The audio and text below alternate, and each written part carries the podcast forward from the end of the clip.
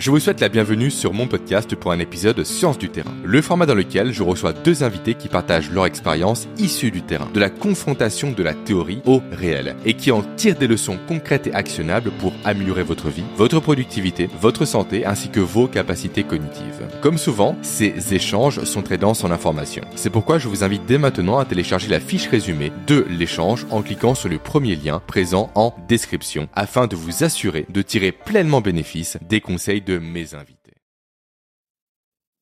Bonjour à tous les deux. Ciao. Hello.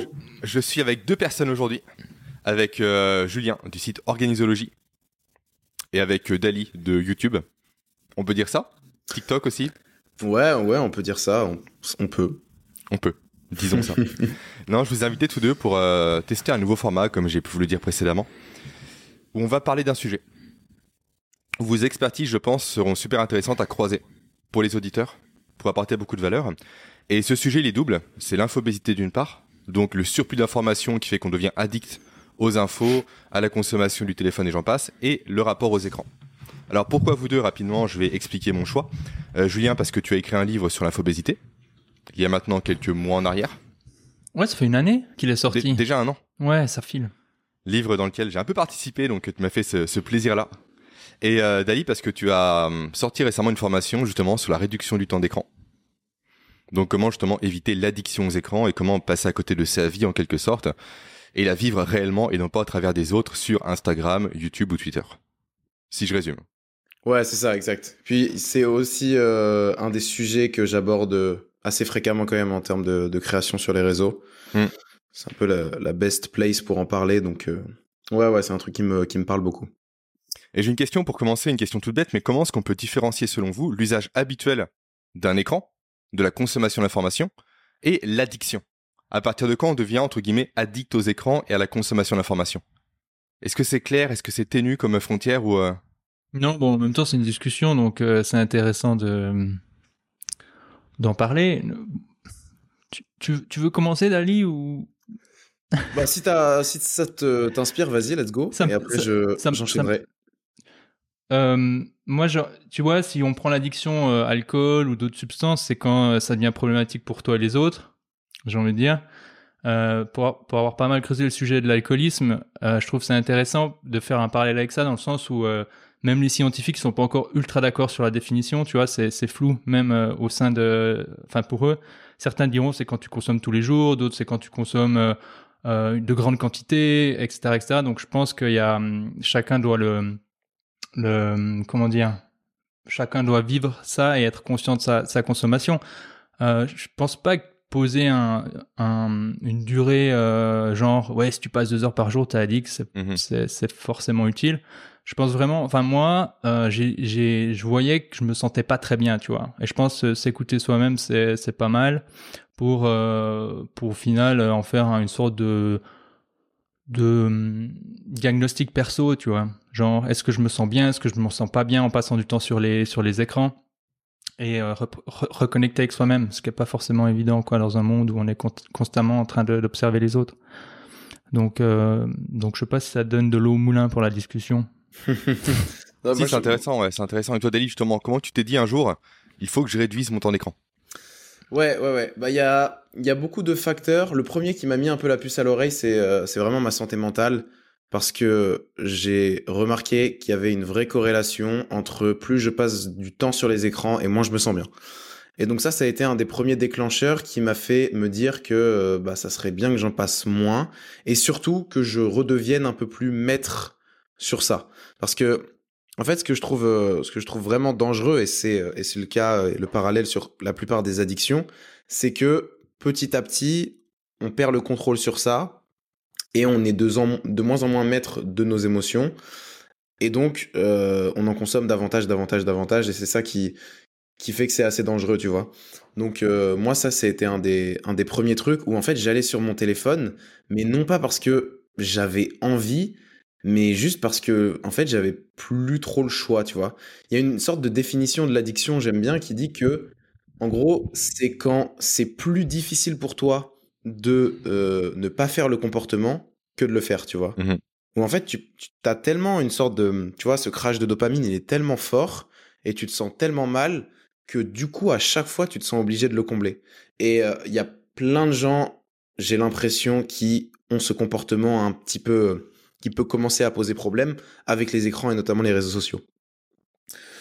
je pense que les réseaux sociaux, c'est un bon point. Euh, c'est extrêmement, euh, extrêmement euh, prenant, tu vois. Je me, je me dis toujours, tu sais, quand tu as une grosse, grosse communauté, beaucoup d'interactions comme tu as, tu vois, je me dis, purée, ça doit être ultra dopaminergique, ça se dit, mmh. ça, se dit oui, ça se dit. Tu vois, mmh. ça doit être genre, waouh, chaque fois un immense shoot.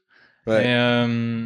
bon, après, je pense que ça j'ai l'impression quand même que la population est de plus en plus euh, informée. Tu sais, avec Netflix, il y a eu ce, ce, documentaire sur Netflix où il parlait de, de comment on est, euh, on est, on, on, nous rend accro via les, les, les réseaux sociaux. Donc j'ai quand même l'impression qu'il y a une sorte de, de conscience collective qui se met en place, mais peut-être pas. Tu vois, des fois je parle avec des gens qui sont là, non non, euh, moi j'ai pas beaucoup de temps euh, dans ma vie, j'aimerais bien lire plus. Puis fais voir ton, ton temps d'écran ou voir ton temps d'écran. Ah, deux heures sur, deux heures par jour sur Instagram quand même. Ah ouais, je pensais pas. Et ça, c'est aussi, je trouve intéressant avec l'addiction, c'est que tu vois pas forcément euh, le, le coût, tu vois, hmm. de cette, euh, de cette addiction. C'est intéressant. Ouais, ouais, c'est vrai. Et en plus, comme l'a dit Ali, c'est naturel en fait aujourd'hui. Dès qu'il y a un temps mort, tu dégaines ton téléphone. Ouais, il y a plus la place Et moi, je m'en suis rendu compte aux toilettes. Tu vas aux toilettes, tu n'y vas pas sans ton téléphone, c'est terrible. Tu fais trois pas, tu as ton téléphone. Moi, c'est bon. Toi, c'est bon. Pour l'instant. Moi, j'ai une petite anecdote par rapport à ça. Je, petite private euh, information. J'étais aux toilettes, du coup, juste avant, euh, avant le podcast. Et, euh, et j'ai pris mon téléphone par réflexe. Et en fait, Maintenant, moi, le problème sur mon téléphone, c'est qu'il y a tout de bloqué quasiment. Mhm. Mhm. Donc, en fait, j'y suis allé et je me suis dit, bon, bah, ok, j'ai euh, mail, ouais, bon, y a rien. Euh, Instagram, ok, j'ai le droit à une minute. Vas-y, c'est parti, je, je, prends ma petite minute d'Instagram. Et puis, bah, j'étais là euh, sur mon tel, je me dis, bah, en fait, là, je suis en train de chercher une stimulation comme un, comme un petit drogué, mais mais il y a rien, tu vois, je peux rien faire. donc là, je me suis dit, c'est pas plus mal, quoi. Et je suis vraiment content d'avoir mis, on en reparlera peut-être, en mm. place euh, ce, ce, blocage là sur mon téléphone, parce que depuis que j'ai fait ça, bah, ça m'aide, ça m'aide vachement. Et ce que je trouve hyper dangereux, c'est que en fait, même si petit à petit je commence à m'y habituer, je suis quasiment sûr que si je l'enlevais, Bon, peut-être les deux, trois premiers jours, il se passerait rien, mais au fur et à mesure, je passerai, euh, en fait, je retrouverai un peu mes, comportements habituels. On en revient à l'addiction, comme l'a dit Julien, en fait, un circuit neuronal qui est créé. Hmm. En fait, il ne demande qu'à se réactiver. Ouais, c'est clair. Littéralement, c'est ça. C'est comme un alcoolique. S'il reprend de l'alcool, le circuit se réactive et c'est fini. C'est clair. Et c'est exactement la même chose. C'est pour ça qu'on parle d'une dose, quoi. Enfin, hmm. ne jamais, euh, ne jamais reprendre, quoi, ne jamais retoucher. Mm. Le truc, c'est que tu vois, l'alcool, tu peux vivre euh, en société à peu près normalement sans, sans alcool, euh, sans coke euh, aussi, sans, sans héroïne aussi. par contre, sans, sans smartphone, ça devient vraiment compliqué. Tu vois, as aussi cet aspect-là où tu dois vraiment commencer à mettre en place des mécanismes ou des, des systèmes qui te protègent, tu vois. Heureusement, ces systèmes existent. De plus en plus, à mon avis, il y a des applications qui sont vraiment bien foutues. Mais, mm. euh, mais à mon avis, euh, moi, je dis toujours aux gens, je suis, je suis, je suis complètement accro à mon smartphone, même s'il est en noir et blanc, même si j'ai plus mes emails, même si j'ai, euh, j'ai, aucune application sociale, je, je, continue quand même de temps en temps à me dire bon, qu'est-ce que je vais foutre avec mon smartphone, tu vois, je suis en mode. Mm. bah ouais. Et, et, et, aussi quand tu t'amuses à changer d'app, d'endroit, tu, tu sais les apps un peu addictives, tu tu t'es là puis tu commences à ouvrir des apps que t'as pas l'habitude d'ouvrir et qui sont complètement inutiles simplement parce qu'elles ont remplacé l'endroit dans euh, précédentes ces apps euh, qui sont euh, qui sont qui sont addictives. Donc ouais, moi je pense qu'il faut, en tout cas moi, ce qui m'a beaucoup aidé, c'est d'accepter mon, mon, mon addiction en fait. Hmm. Il y a un vrai problème aussi qui est derrière ça, c'est le principe du FOMO. Fear of missing out, vous connaissez très bien, je pense, on va en parler un peu. Cette notion de constamment ne rien vouloir louper. Ce qui au niveau évolutif s'explique par le fait que l'information, c'est la survie. Hmm. Si on savait à l'époque préhistorique où étaient les antilopes, où étaient les baies, où étaient les zones sécurisées, on avait un avantage par rapport aux autres pour survivre. Hmm. Et aujourd'hui, on a transformé ça en je veux connaître la moindre information qui se passe à travers le monde pour augmenter inconsciemment mes chances de survie. Et là, il y a une vraie question qui découle du FOMO, c'est comment est-ce qu'on sélectionne les bonnes informations? Parce que beaucoup de hmm. personnes ont activé vraiment tout ce qui est BFM, tout ce qui est bah, tous les médias possibles pour se tenir informés de la moindre chose en pensant que c'est utile pour elles. En pensant qu'elles peuvent connaître le monde. J'ai une mauvaise nouvelle pour ceux qui nous écoutent. Vous êtes passé à côté de 18 000 tweets. c'est comme ça, quoi. Enfin, c'est pas possible, en fait. Je crois sur YouTube, euh, chaque, euh, chaque jour, c'est 720 000 heures de contenu qui est posté. Hmm. Bon courage pour les rattraper, quoi. C'est ça. Ouais, en fait, moi, ce qui... les gens veulent savoir. Ouais, ouais, moi, enfin, moi, ce qui m'a beaucoup aidé à gérer ce FOMO, c'est euh, tu peux potentiellement trouver une information qui est ultra pertinente, tu vois. C'est possible, tu vois. Forcément, dans l'heure qui s'est écoulée, il y a un YouTuber ou un créateur de contenu qui a créé le contenu qu'il me faut pour me débloquer dans mon problème actuel. Mais en hmm. fait, c'est quoi le coût d'opportunité pour trouver cette information tu vois? Hmm. Et je pense que les gens, quand ils commencent à mettre ça dans la balance, ah ouais, tu vas être confronté à plein d'autres informations qui vont te pourrir l'esprit, ou alors qui vont te faire divaguer, ou qui vont te faire partir dans d'autres endroits. Et, euh, est-ce que tu prends en considération ce, coût Donc objectivement, il y a un truc qui est le meilleur contenu, mais le, le, le, prix pour trouver cette information, en termes d'énergie et de temps aussi, il est juste, euh, juste incroyable, quoi. Ouais, t'as as dit un truc que, j'ai trouvé intéressant, Jérémy. Dans ta question, tu l'as formulé de sorte comment est-ce qu'on sélectionne les bonnes informations, tu mhm. vois? Et Moi, je trouve que ce mot sélectionner, déjà, il est important parce que dans la plupart des, des cas, en fait, enfin, du cas, des cas, oui. Des cas. Euh, les, les informations, on les sélectionne pas, tu vois. Les mhm. informations qu'on consomme, on n'a pas cette démarche active de sélection parce que dans la plupart des cas, euh, je sais pas, j'ai un bug avec le mot la plupart des cas. Ouais, c'est bon, ok. Ouais, c'est bon, c'est bon. Ça passe. Euh, on est sur TikTok et donc euh, ça, ça, nous est imposé. À la télé, c'est exactement la même chose. YouTube, bon, t'as un pouvoir de sélection, mais c'est quand même un algorithme qui va te recommander, etc. Et donc, on, en fait, on n'est plus vraiment maître de l'information qu'on va sélectionner, tu vois. Il y a des niveaux de sélection qui sont différents. Typiquement, quand je choisis un livre, je le sélectionne mais en réalité, c'est peut-être quelqu'un qui me l'a recommandé et euh, peut-être que j'ai été influencé par un YouTuber qui m'a dit achète ce livre. Donc euh, je, l'ai sélectionné, mais euh, à un niveau, à un degré qui est, quand même assez fort. Mais typiquement à la télé, tu, sélectionnes rien du tout en fait. Et donc ça, je pense que c'est déjà une première bonne porte d'entrée pour retrouver des informations de qualité. C'est de les sélectionner en fait. Et comment tu sélectionnes Tu pars de quoi à la base? Comment est-ce que tu dis ok, le premier filtre c'est lequel? Si je détermine une question qui me pose problème, ouais.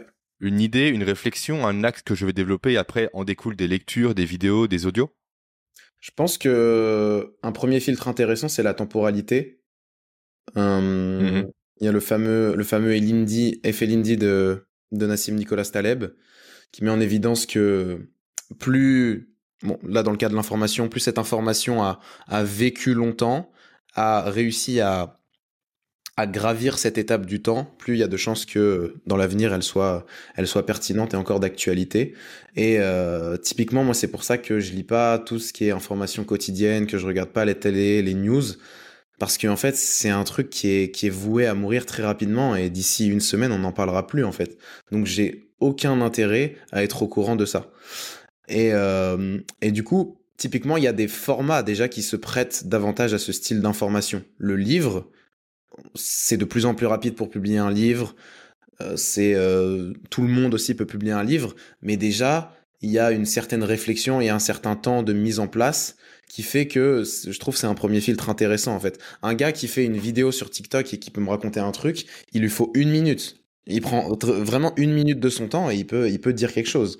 Et euh, alors qu'un gars qui écrit un livre, il lui faut au moins six mois quoi. Donc ça déjà c'est un premier un premier filtre euh, que je trouve euh, que je trouve important. Laisser laisser le temps faire son travail un peu et si il y a un événement d'actualité qui est vraiment important, bah d'une part, je pense qu'il va arriver à tes oreilles sans même que tu aies besoin de regarder les chaînes de télé ou ce genre de choses et sinon bah ouais, d'ici 2 3 mois, on en reparlera en fait. Mmh, intéressant. Et toi Julien, tu fais comment pour appliquer des filtres par rapport à tes contenus? Euh, alors moi, je, travaille beaucoup avec les problèmes en fait que j'ai dans mon quotidien. Quels sont mm. les problèmes que j'ai envie d'ôter et c'est ce qui dirige pas mal mon, mon projecteur mental sur des contenus. Euh, donc les problèmes, les grands désirs, si j'ai vraiment envie de changer mon quotidien en mode bon, euh, j'ai envie, je sais pas, de, de, créer ce style de vie ou de me remettre au sport ou de faire ou de tester ce programme, mais c'est pas mal les problèmes quand même. Et puis après, les, euh, ce que j'aime bien, c'est euh, tu lis un livre, tu vois, et euh, ensuite, si le livre t'a plu, tu vas dans la biographie, mm. puis tu lis tous les titres des livres qui sont cités, et les titres qui te plaisent, tu vois, tu fais une petite coche à côté. Puis un jour où tu t'ennuies, que t'as plus de livres à lire, ce qui n'arrivera jamais évidemment, tu commandes tous les livres, tu vois. Et c'est comme ça, par exemple, en lisant Taleb, justement, qui a été cité par Dali, euh, je suis tombé sur un, bouquin que je recommande à tout le monde qui s'appelle Une théorie générale de l'amour, A General Theory of Love. Euh, qui est que disponible en anglais. Et en fait, en travaillant comme ça, tu vas forcément aller euh, dans des livres de plus en plus anciens. Tu vois, Mhm. si je fais la même Mhm. chose, et donc, tu, Grave. et donc tu appliques un petit peu Stephen Lindy. Donc ça, Mhm. je trouve c'est intéressant parce qu'il y a aussi un, je trouve que c'est intéressant et c'est ce qu'on, euh, c'est pour ça aussi à mon avis qu'on consomme beaucoup d'informations, mais c'est pour les surprises heureuses. Tu vois, les heureuses surprises séren- sérendipité. Typiquement, des fois, je, je, je traîne sur X, Twitter, machin. Je sais pas comment X, c'est ça. hein? Voilà, Mhm. la nouvelle, le, le, ouais, le, réseau de, de d'Elon. Et c'était quand? Il y a deux ans, euh, je tombe sur un, un créateur, un, comment il s'appelle, euh, Yanis, Yanis Ozo, je crois que c'est son nom, qui t'explique comment transmettre des, euh, des informations euh, en, les dessinant. Tu vois, avec les, les dessins. Et là, je me dis, waouh, moi j'adore le dessin et j'adore ce style. Tu vois, j'ai acheté sa formation. Et ensuite, bah, tu vois ce que c'est devenu. Dans mon prochain livre, il y a les illustrations, Mm. c'est moi qui ai fait la couverture. Enfin, il y a vraiment. Ça, c'est un exemple clé de, de- enfin, typique de sérendipité. Je ne Mm. me suis pas connecté sur Twitter en me disant, ah ouais, je veux apprendre à dessiner. Donc, je pense qu'il y a aussi, il faut aussi un petit peu se laisser euh, surprendre, euh, soit, soit par les livres. D'ailleurs, je rejoins euh, Dali hein, sur ce sujet. Un livre, moi j'essaie vraiment de lire euh, du livre. Le simple fait de savoir que ton livre il se trouvera dans la bibliothèque de milliers d'individus, que tu vas pas pouvoir le modifier comme ça un claquement de doigts, ça te force à dire ok je vais essayer de pas raconter trop de conneries, tu vois. Euh, un, un article tu peux le changer, euh, une vidéo YouTube tu peux la mettre hors ligne, etc. Donc, euh, donc voilà. Et puis après, ce que j'aime bien faire aussi pour rester dans la sélection de l'information, c'est de me dire bon la source qui me recommande une information, est-ce qu'elle a accompli plusieurs fois ce que je cherche à accomplir? Tu vois, il y a aussi cette notion de pertinence. Euh, certaines personnes ont eu de la chance ou accompli une seule fois ce que tu essaies à accomplir. Et, euh, donc j'essaie aussi de, me dire, est-ce que la personne qui me donne cette recommandation, elle est à peu près dans un contexte similaire et est-ce qu'elle a réussi plusieurs fois ce que je cherche à accomplir? Et ça me permet aussi d'évaluer un peu la pertinence du type, évidemment. Euh, euh, des fois, il y a, des, il y a des, des mauvaises surprises, mais déjà là, c'est un bon filtre, tu vois. Super intéressant. Je fonctionne un peu comme Julien à mon niveau, cette notion de problématique à résoudre. La Mhm. notion, effectivement, de creuser dans la bibliographie, c'est ultra pertinent. Et en fait, plus tu vas diguer dedans, plus tu reviens un peu au principe premier, aux livres fondateurs, qui sont au final à lire Stoïcisme. parce que... De quoi? Le stoïcisme. Stoïcisme. On en revient qu'au stoïcisme. Et, et en fait, effectivement, en revenant au principe premier, c'est intéressant parce que tu te prives volontairement des surcouches d'informations, au final, qui sont pas spécialement utiles. Parce que les livres actuels, c'est la redite des livres précédents. Mm. Donc si tu reviens à l'essence même des livres, la plupart des informations ont une vertu et une portée quasiment universelle et intemporelle aujourd'hui. Et après, par contre, effectivement, le travail est plus compliqué parce qu'il faut prendre ces éléments-là de base et tisser des liens par rapport à nos problèmes. Mais comme ça, également, on s'approprie les solutions. Et donc, on les maîtrise davantage. Je pense qu'il y a vraiment, euh, bon, les livres c'est de l'information, et puis ensuite quand tu la mets en pratique, ça, ça peut devenir de la connaissance, quoi. Mm. Donc il y a vraiment cet aspect de, de pratiquer ce que tu, ce que tu lis, quoi. Sinon ça reste de l'information que tu connectes, peu importe ce que tu lises, ce que tu fais de ces notes, ce que tu fais de tes livres, mais euh, ouais, ouais, je pense que je te rejoins totalement sur cet aspect de mettre en pratique ce que tu lis, Mm. parce que de toute façon le contexte a changé, de toute façon t'es unique, donc forcément il y aura une adaptation, tu vois, Bien sûr. euh, à faire, quoi. Ouais, et puis il y a un phénomène intéressant aussi, c'est que je sais pas si vous connaissez cette citation euh, qui dit que les gens qui ne connaissent pas euh, l'histoire et qui l'ont pas étudié euh, et qui n'ont pas étudié les, les erreurs de l'histoire sont amenés à les répéter en fait. Mhm. Ouais, dit quelque chose. euh, ouais. mine, mine de rien, je crois que c'est c'est dans euh, l'investisseur intelligent, c'est genre la, la première citation euh, qui, est, qui est prise. Je sais plus qui, qui l'a dit, mais mais ceux qui veulent le retrouver, vous pouvez l'avoir ici. Et euh, globalement, la, la psychologie humaine, par exemple, c'est quelque chose qui évolue, mais en même temps pas tant que ça, quoi. Et euh, vous savez, il y, a un- il y a un phénomène marrant qui est que quand, euh, enfin, les, les vieux actuellement, ils disent que euh, ouais, les jeunes, euh, j'ai jamais vu une génération aussi peu courageuse, euh, qui travaille euh, aussi peu, etc.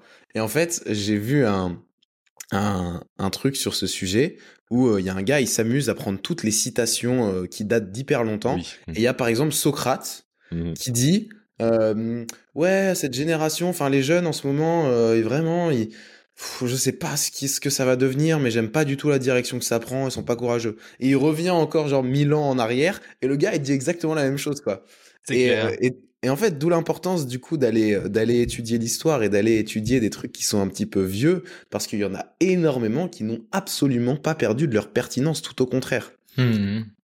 Hmm. Mm. le seul problème, c'est que des fois, il y a une sorte de, barrière un petit peu de la langue à laquelle, euh, moi, pour l'instant, je me, confronte assez souvent et que je trouve difficile. Euh, mais, euh, mais dans l'idée, ouais, c'est très pertinent, quoi.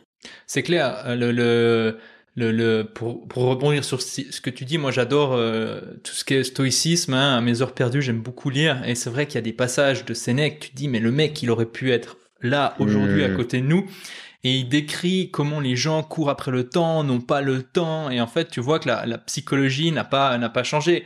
Euh, à la base du manque de temps, on va revenir sur euh, la gestion de l'info, mais à la base, c'est l'incapacité à gérer nos désirs, tu vois. Et en fait, ça, ben, mm. ça n'a pas évolué, tu vois. et c'est aussi ce qui provoque du FOMO, tu vois. Alors que si tu arrives à mettre, euh, je crois que c'est euh, Epictète, vu qu'on est dans les vieux, dans les dans les vieilles références, qui disait riche celui qui maîtrise ses désirs. Mhm. tu vois, et euh, c'est des trucs euh, qui ont été euh, énoncés il y a belle durée, quoi. Et, et, et, finalement, c'est la cause des problèmes actuels. En tout cas, une grande partie, à mon avis, des, des, des, problèmes actuels en termes d'information et puis de, de, de, temps, quoi, ou de ressources disponibles. Même si après, il y a la, la couche de l'addiction qui est propre aux outils numériques quand même. En parlant de manque de temps, deux questions qui viennent à l'esprit. La première, écoutez-vous des contenus en accéléré? Et la première question qui fâche. Question qui fâche. Bonjour à, Pierre Dufresne.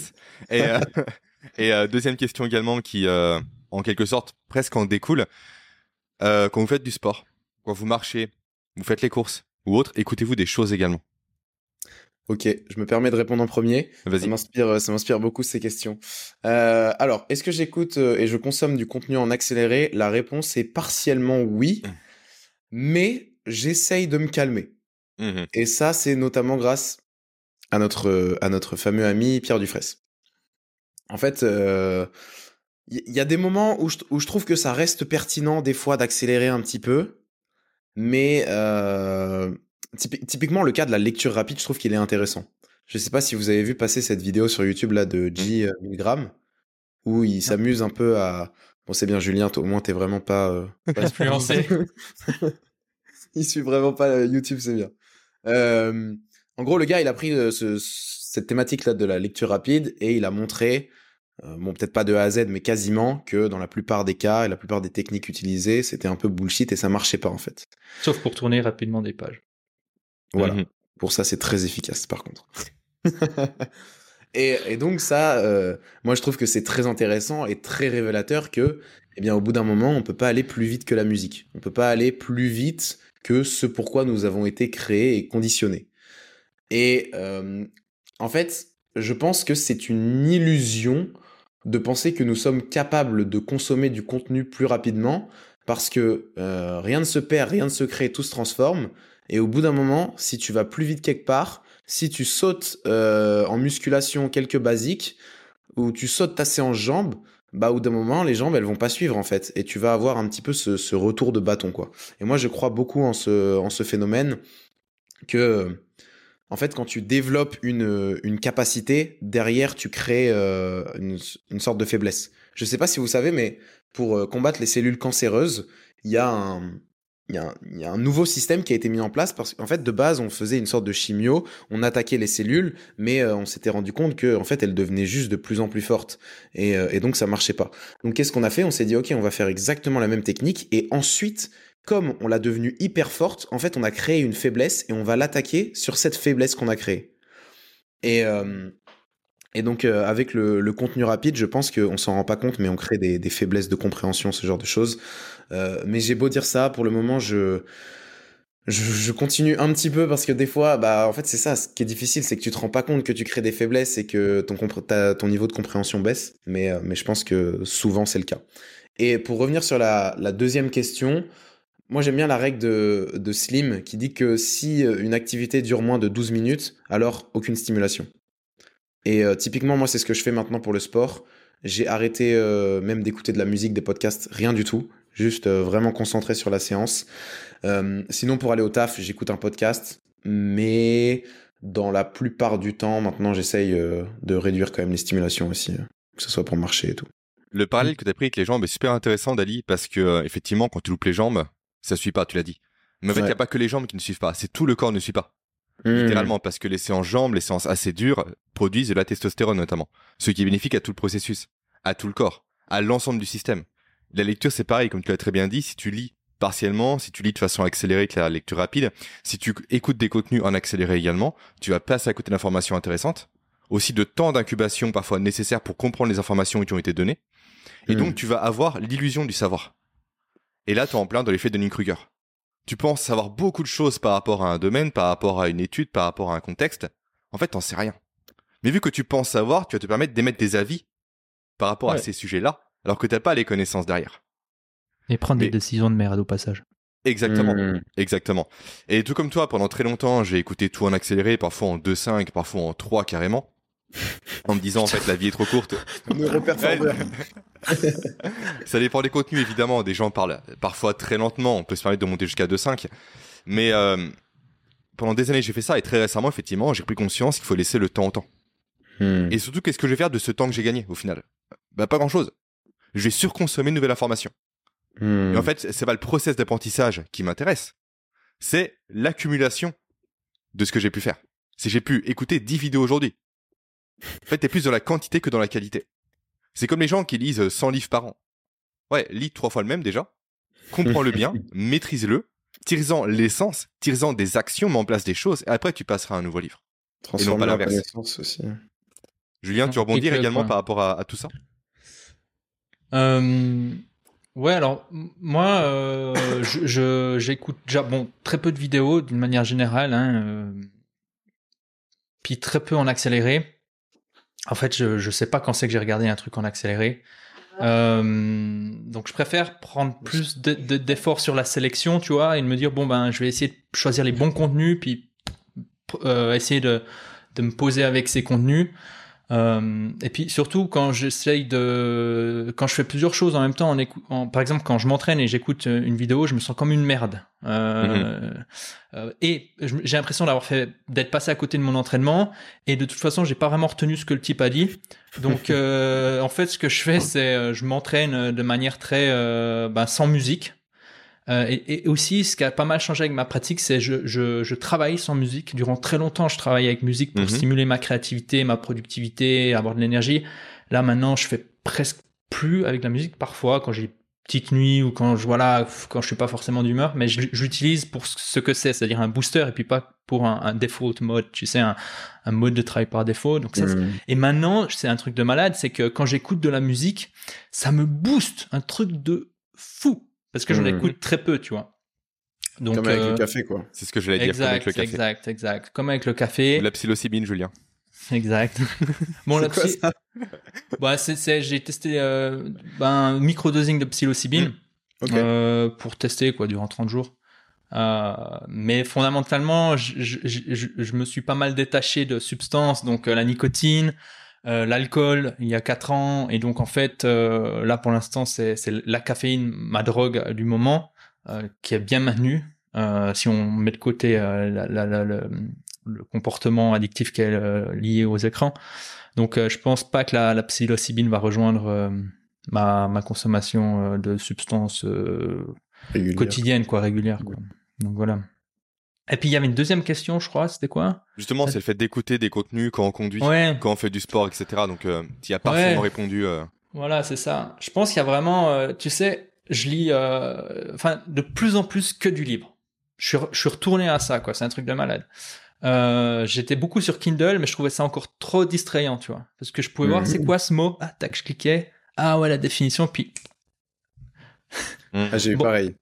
Ouais, tu, Hmm. tu as arrêté la, la- tu lis, tu lis essentiellement sur papier ou ou t'as Ouais. aussi ce problème sur Kindle, c'est-à-dire de Non, non, non, j'ai vraiment décidé d'arrêter de lire sur Kindle pour plusieurs raisons. Euh, Celle-ci euh, en, fait, en fait partie de pouvoir euh, avoir accès à des hyperliens, euh, avoir accès aux définitions. euh. aussi les en fait, citations, euh, tu sais les ouais. citations qui sont euh, soulignées, alors tu peux les désactiver quoi, mais de voir ah ouais ce passage il a il a parlé à 100 000 personnes, alors Hmm. peut-être toi t'en as rien à foutre, tu vois. Ouais. Et en fait, c'est surtout. euh, J'ai déjà mon ordi, mon téléphone, je suis déjà tout le temps sur les écrans. comment ça me saoule de rajouter un écran sur une euh, sur une tâche qui est aussi euh, qui est au contraire censée être un petit peu reposante, etc. Hmm. Euh, et puis en fait, moi, je sais pas, je suis trop content de parce que tous les livres que j'ai lus sur Kindle, je les ai jamais relus. Tu vois? Je les ai jamais relus et j'ai jamais fouillé de nouveau les notes. Alors j'en ai fait euh, une, une note un peu permanente sur mon second cerveau, mais euh, jamais, tu vois, je suis allé dans ma bibliothèque comme ça et je l'ai regardé, je l'ai feuilleté un peu, je me suis dit ah ouais, ça c'était pas mal, machin. Et en fait, moi, j'aime vraiment beaucoup d'avoir une bibliothèque et de pouvoir euh, de pouvoir toucher les livres. de pouvoir retourner dessus si j'ai envie et d'avoir aussi ce petit rappel visuel en permanence. Tu vois, il est dans ta bibliothèque et, et Hmm. puis peut-être qu'un jour tu le reprendras en fait. En parlant de livres, j'en profite. Pendant très longtemps, j'avais également cette notion de constamment apprendre. Lire, ne pas perdre de temps. Et donc, je lisais également tous les soirs des bouquins ultra techniques. Ce qui, au niveau du sommeil, est une catastrophe. Ah bah ouais, Aujourd'hui, maintenant, les soirs, c'est manga ou bande dessinée. Éventuellement, Hmm. roman quand je me chauffe un peu. Quel est votre rapport par rapport à, à ça, vous également Le soir, déjà, ce que vous lisez? Qu'est-ce que vous lisez? Comment vous consommez de l'information le soir? En lien avec le Euh, sommeil, encore une fois, bien évidemment. Bah, moi, c'est vite vu. Si j'ouvre un livre euh, de non-fiction à 19h, je me réveille à 2h du mat, quoi. Le pattern, il est ultra. Euh... ça fait des années, en fait. C'est-à-dire que si, si euh, je lis à 19h, de 19h à 20h, 22h, je vais au lit, 2h, je me réveille, mon cerveau, il commence à. Ah ouais, tu pourrais faire ça, les connexions, les trucs. Donc euh, là, je lis un truc sur euh, la vaccination d'une manière générale. Donc c'est des livres euh, d'information, mais un peu technique, un peu chiant avec des graphes. Donc en fait, je m'endors relativement bien. Il me laisse dormir. Puis sinon, je lis, tu vois, typiquement là aussi la biographie d'Einstein. Donc c'est des livres relativement, c'est pas trop technique quoi, pas trop, mais et puis ça passe. Mais il y a des biographies, ça passe pas quoi. Hmm, C'est trop inspirant. Ouais, il y a des choses qui sont inspirantes. Tu vois, Einstein, c'est un petit peu limite parce que tout d'un coup, tu as des passages, tu te dis, ah ouais, putain, c'est intéressant comme il a appliqué ça, machin. Donc, euh, donc voilà, mais ouais, je suis comme toi, Jérémy. Hmm. C'est-à-dire que j'évite euh, tout ce qui est euh, technique ou euh, non-fiction le soir, quoi. C'est marrant, moi j'ai pas trop ce problème quand je lis des livres de non-fiction le soir d'avoir une, une stimulation tellement importante que j'en ai du mal à dormir. Ça me le fait pas trop.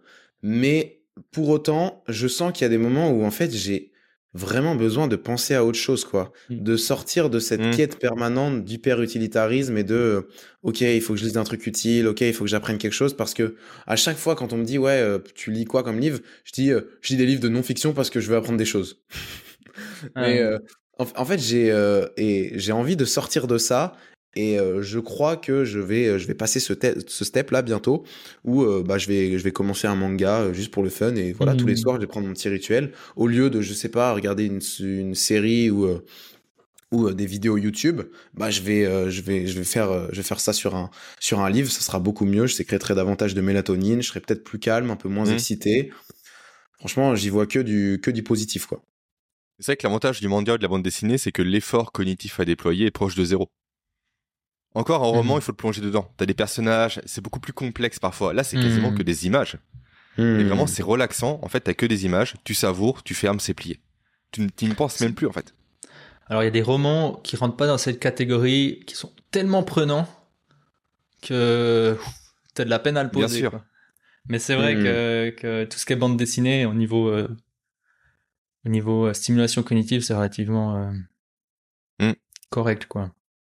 Il y a un élément que je voulais aborder, on est passé un peu au travers malheureusement, c'est la notion de couche de dopamine, ça vous parle? Euh, couche de dopamine?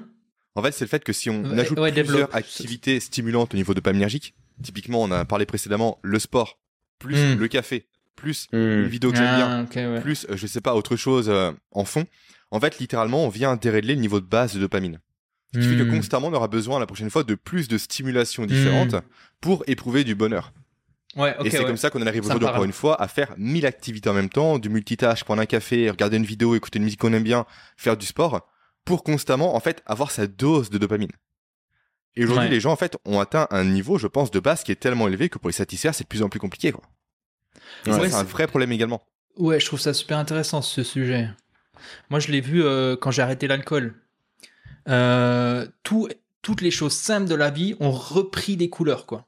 Hmm. Et en fait, tu Mm. peux avoir ça dans pas mal d'autres. euh, tu peux faire, je pense, tirer ces, ces parallèles dans d'autres, euh, sur d'autres activités dopaminergiques, je pense. En tout cas, moi, je l'ai ressenti. Je me suis dit, putain, euh, juste me balader dans la nature, c'est juste génial, quoi. Mais avant, tu l'as dit avant, par rapport à, la avant, musique j'avais pas ça, tu vois. Et je l'ai dit par avec la à musique. tu l'as dit, en Ouais, fait, tu reprends, ouais. tu reprends un vrai shoot de musique parce que tu as ça. arrêté durant pas mal de temps. Pour le café, ça a été mon cas. J'ai Ouais. arrêté durant deux ans, Ouf. littéralement Wow. parce que j'étais accro à la caféine, je buvais deux plains. par jour. Non, je t'embête. Ah ouais, non, mais clairement, ça ça été. Non, franchement, j'ai arrêté du jour au lendemain. En fait, quand je me voyais trembler dans mon bureau, je me dis stop, il y a un problème quelque part, il faut t'arrêter. Bah ouais. Deux cafetières par, euh, par jour, c'était pas Putain, c'est possible. énorme, mec. Bah, à cause d'un enfant qui ne connaissait pas le terme de sommeil, donc euh, j'ai compensé comme, euh, comme Ouais, je ouais. pouvais, on va dire. Mais oui, la, la caféine, c'est de l'automédication pour beaucoup de gens et ils s'en rendent Ouais. pas compte, quoi. Complètement. C'est un truc de fou, quoi. Complètement. Et en plus, je suis désolé, maintenant t'as des très très bons décas aussi qui font entre guillemets le café. Mais n'est-ce Donc pas si plus... t'aimes le goût, Ouais, n'est-ce Dis-moi. pas plus dangereux le déca C'est ce que j'ai entendu. Je Alors, sais pas, j'ai pas ce creusé qui est le dangereux, d'après ce que j'ai compris par rapport au déca, c'est le fait qu'on les traitait avec des solvants. T'as du déca qui est sans solvant. Et après, t'as café et café aussi. T'as le café qui est ultra torréfié, t'as le café Ouais. qui est fait avec soin. T'as le Mhm. café qui est en dosette aluminium, t'as le café qui est bien fait aussi. Mhm, ouais, c'est clair. C'est comme pour tout, t'as différents éléments derrière qui sont plus Ouais, ou moins qualité, toxiques quoi. et plus ou moins bons derrière. Moi, je le fais typiquement à la cafetière italienne, chez moi, truc en verre, pas de plastique, rien, pas d'aluminium, eau Mhm. qui est minéralisée chez moi, qui est filtrée aussi. Berké. Logiquement, j'évite les problèmes. Berké ou Berkel. Moi, j'ai un Berkel. valide, on valide. Super important. Grave. Donc oui, euh, c'est un vrai problème. Tu veux en parler un peu, Dali? De Ouais, cette ouais, notion ouais, de couche de dopamine J'ai bien envie de rebondir sur ça. euh, Je trouve que c'est hyper simple aujourd'hui de d'avoir des couches de dopamine à tous les niveaux et sur euh, plein d'activités. Typiquement, là, on parlait du café. Euh, en ce moment, je vais, je vais, je vais bosser dans une sorte de cowork. Et euh, ça y est, là, j'ai commencé à prendre la, la petite mauvaise habitude à 9h quand j'arrive pour euh, commencer le taf, à me servir un café et à le boire. Et euh, je vais être très honnête, j'ai l'impression que bah, ça fait partie de cette petite couche de dopamine là que j'ai que j'ai commencé à installer et qui donc fait que ça devient de plus en plus difficile de juste m'asseoir à mon bureau et de travailler en fait. Mhm. Et euh, et ça c'est partout. J'ai aussi connu ce truc de travailler avec de la musique. Moi c'est beaucoup quand je fais du montage vidéo. Comme c'est en fait un peu la fin de la journée, ça y est, je viens de je viens de faire le tournage et tout et que je fais un petit peu de montage rapidement pour envoyer au monteur je, vais, je, je lâche un peu tout, je mets de la musique et bim bam boum. Et, euh, et, et ouais, ouais, c'est euh, assez difficile, je trouve. J'ai vu, vu une stat euh, il y a pas longtemps qui m'a fait, euh, qui fait un peu rire. C'est qu'il y a 47% des gens qui lisent qui déclarent qu'ils font autre chose pendant ce temps-là. C'est-à-dire que ils, soit ils regardent des vidéos, ils répondent à des messages. Ah, c'est comme fou ça. Du coup, ils, en fait, ils, ils font En fait, ils sauf pas. lire, quoi. Ouais, c'est ça. c'est fou ça. Et, euh, 47% Ouais, ouais, ouais. C'est énorme. J'en ai parlé dans ma dernière vidéo, c'est pour ça que j'ai la stat, euh, j'ai la stat en Mhm. Ouais, tête. ouais, ouais. Après, qu'est-ce qu'ils prennent comme étant l'élément de la lecture C'est quoi pour eux? C'est un magazine C'est un vrai livre? Il y a ça aussi à prendre en considération. Ouais, ouais, ouais, c'est ça. D'ailleurs, faut faire, euh, faut faire attention aux stats qu'on utilise. euh. Là, je suis en train de lire un bouquin qui est assez intéressant, les gars. C'est euh, How. Alors attendez, il est là-bas. C'est euh, 10 Rules for Thinking Differently About Numbers Mhm. de. euh, Mhm. je sais plus, je sais plus c'est qui exactement. Tim Harford, je crois, un truc comme ça.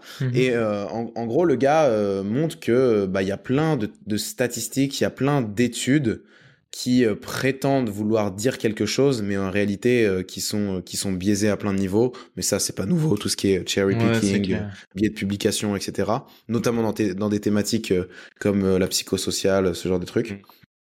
Et après, c'est pareil. En fait, il y a même des datas euh, très sourcées euh, qui peuvent venir de la Fed ou ce genre de choses, qui en fait euh, sont, enfin, ça stipule une certaine chose, mais en réalité, quand tu t'intéresses à la méthode de de collecte de l'information, tu te rends compte que ça veut pas du tout dire ce que tu pensais que ça signifiait en fait. Et c'est ouf à quel point euh, c'est partout. Les chiffres sont dans notre quotidien et euh, on les utilise euh, d'une certaine manière qui, qui peuvent qui peuvent dire complètement autre chose en fait. Je rebondis là-dessus parce que bah justement, je, je lis un, un bouquin sur la vaccination. Pour le petit, justement, j'aime bien me renseigner pour mon gamin, etc. C'est Mm. intéressant parce que le gars, il fait un bon travail euh, scientifique et je trouve ça, ça m'enseigne plus sur euh, comment lire des graphes et de l'information Mhm. et ne pas se faire avoir par des chiffres que la vaccination en soi. Évidemment, la vaccination, c'est intéressant comme sujet. Et euh, il dit, bah, regardez, vous voyez, là, il vous montre ce graphe qui commence en 1945 et en 1947, il y a euh, le vaccin XYZ qui a été introduit et donc tu vois forcément tu dis waouh c'était là c'était ultra haut et ensuite ça a chuté tu vois mais si je vous montre le même graphe en prenant les données depuis 1900 tu vois donc il il, il Hmm. zoom out tu vois tu vois que c'était déjà ultra en train de descendre et qu'en fait euh, en 1945 les cales étaient vraiment déjà ultra bas tu vois et en fait tu te Hmm. dis ah ouais c'est intéressant comme en zoom in, zoom out, en, en, en jouant avec ces informations, tu peux vraiment te faire berner. Parce que moi, bah, typiquement, tu vois, je, je serais typiquement le type dit oh, ouais, ça fonctionne, c'est un truc de malade, tu vois. Et en fait, le gars, il te fait prendre de la distance en, euh, en appliquant euh, un principe que je trouve intéressant, mais qui est difficile, c'est voir ce qui n'est pas là, en fait, voir ce qui est absent, tu vois. Et prendre ce réflexe de dire, OK, qu'est-ce qui, qu'est-ce qui ne m'est pas montré, tu vois. Mais ça demande de l'é- de l'énergie euh, de malade et donc tu peux pas tout le temps le faire. Tu prends des raccourcis à longueur de journée. Donc, euh, Mm. donc voilà. Puis on est un peu conscient de ces, ces, ces, ces biais-là, ces problématiques-là. Alors imagine, euh, imagine si, je sais pas, si t'as pas de temps pour lire, pas de temps pour te former, puis que ta journée c'est juste go, go, go, euh, travail, quoi. Oui, plus les médias derrière qui t'influencent, etc. Clairement, tu es sur un cycle, en fait, tu suis tout simplement les autres. ouais, c'est tu- compliqué de s'extraire, entre guillemets, des choses qu'on nous inculque. ça prend du temps. Et Même niveau alimentation, je le vois par rapport à mes enfants, on donne une alimentation qu'on considère comme étant saine. Dès qu'on arrive à la cantine maintenant, c'est un scandale. Hmm. Hmm. Littéralement.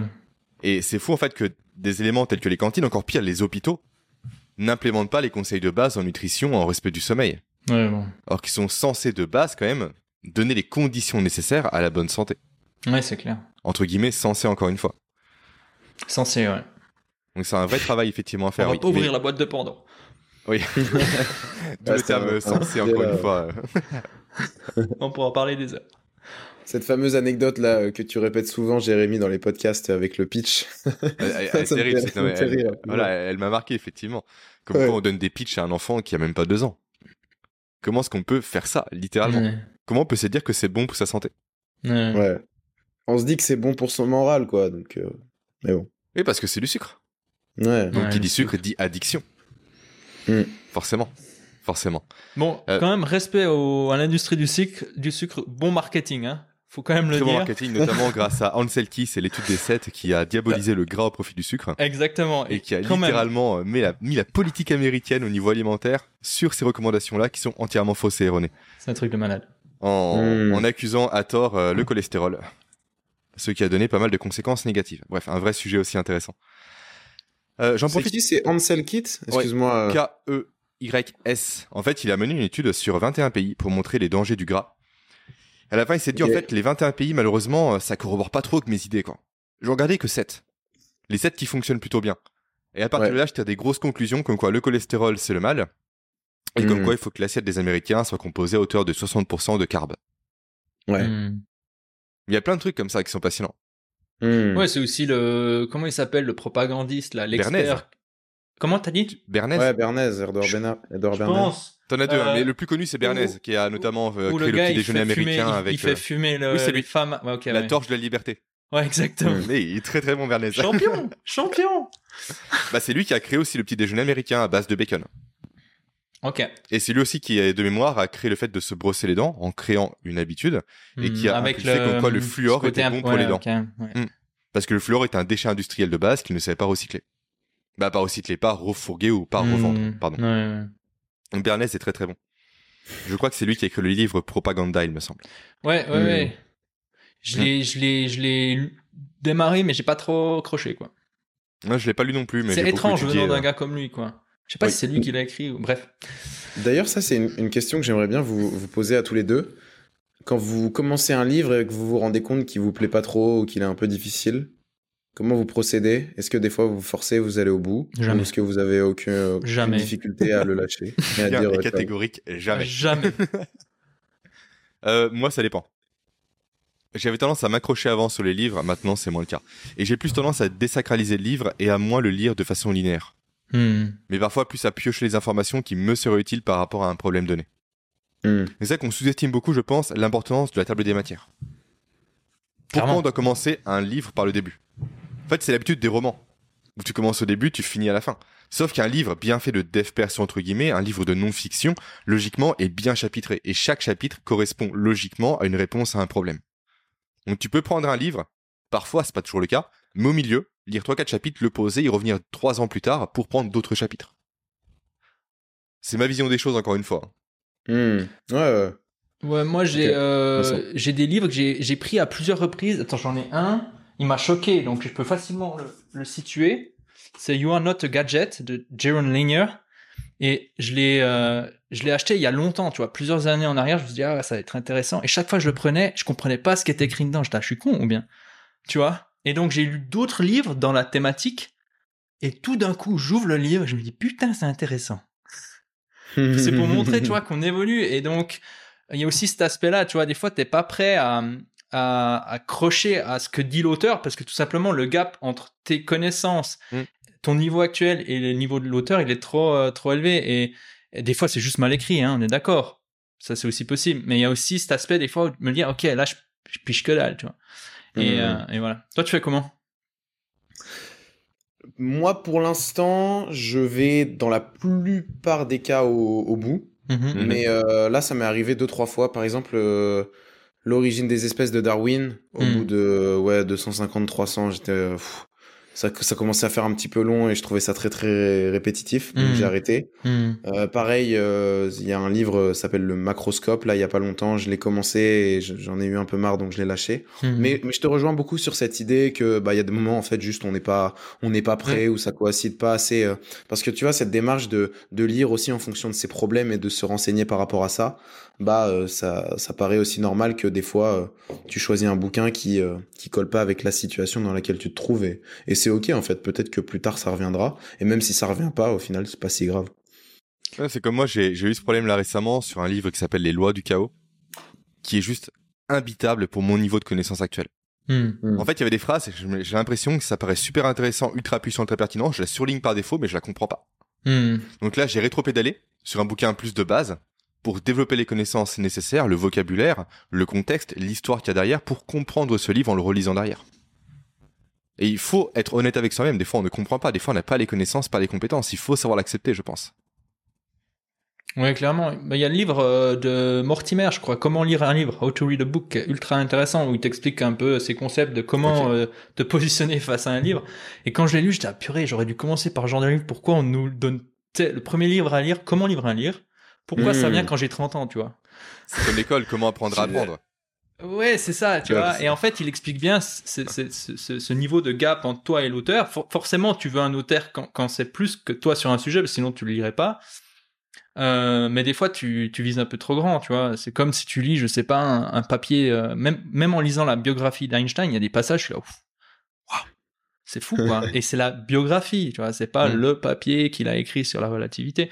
Donc, euh, ouais, ouais, ouais, je pense que Parce c'est. En tout cas, moi, j'ai, j'ai, mais durant longtemps, je, j'ai- je me forçais à terminer les livres. C'est une, une mauvaise euh, euh, habitude qu'on m'avait inculquée à l'école, quoi. Je pense.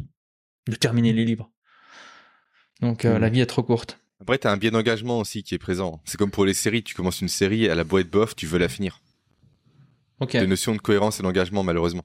Ouais. ouais clairement C'est pas évident je le comme ressens. pattern. C'est très compliqué. Et après, encore, l'avantage d'un livre, c'est que c'est pas cher. Tu peux te permettre de l'arrêter. Quand tu prends une formation, parfois, sur Internet, qui est onéreuse, 300 balles, qui convient pas à tes besoins ou à tes problèmes, Hmm. tu vas te forcer à la finir parce que t'as mis un coup derrière. Donc l'engagement encore plus important. Ça dépend, t'as de tout. Je pense t'as des gens qui sont là. oh, Ça dépend, ça, ouais, ça dépend de pas mal de choses. Tu vois, si la personne, je sais pas, elle, elle se fait tous les mois 30, 40 000, bon, tes 300 Sûr. euros, elle est là, c'est bon, quoi.